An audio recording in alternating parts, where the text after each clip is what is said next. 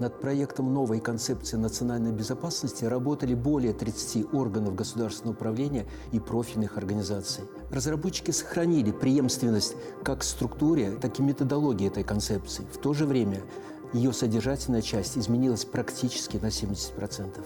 Обеспечение экономической составляющей концепции является не только структурой данного документа, но и условием обеспечения жизнеспособности, эффективности, развития как государства, так и всего общества в целом. Важной позицией концепции является система индикаторов, используемая для оценки состояния национальной безопасности.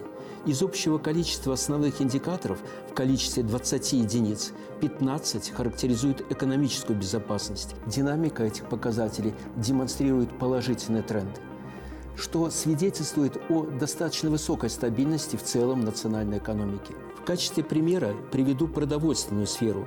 Беларусь занимает значимые позиции в мировом рейтинге производителей сельхозпродукции и продовольствия – в структуре мировой торговли удельный вес Беларуси составляет по маслу животному и рапсовому, соответственно, 5 и 4%, сухому молоку 4%, сырам и творогу 3%, свекле 3% и колбасным изделиям 2%. В прошлом, 2022 году, республика достигла рекордного показателя по объему поставок продовольствия на внешний рынок – 8,3 миллиарда долларов США в эквиваленте, что практически на 24% больше, чем в предыдущем 2021 году. В то же время наши недоброжелатели даже и тут не могут обойтись без фальсификации и ангажированности. Только один пример. В глобальном рейтинге продовольственной безопасности по итогам 2020 года наша страна занимала 23 место.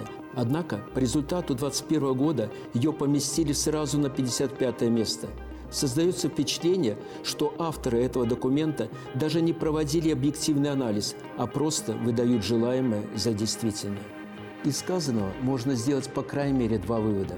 Во-первых, Экономика сама по себе должна обеспечивать свою безопасность не только за счет ограничительных или защитных мер государства как такового, а по своей сути, за счет эффективности управленческого менеджмента персонала, инновационной экономики, защиты и эффективности денежно-кредитной сферы. И во-вторых, обеспечение экономической безопасности государства является задачей не только профильных госкорганов, а в целом общества и субъектов хозяйственного государства как такового.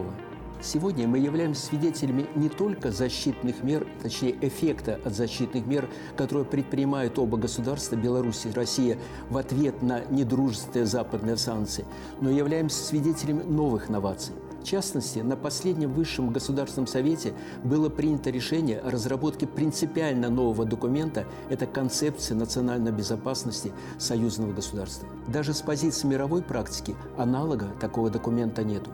Поэтому не только с правоприменительной, но и законотворческой деятельности работа предстоит однозначно неординарная.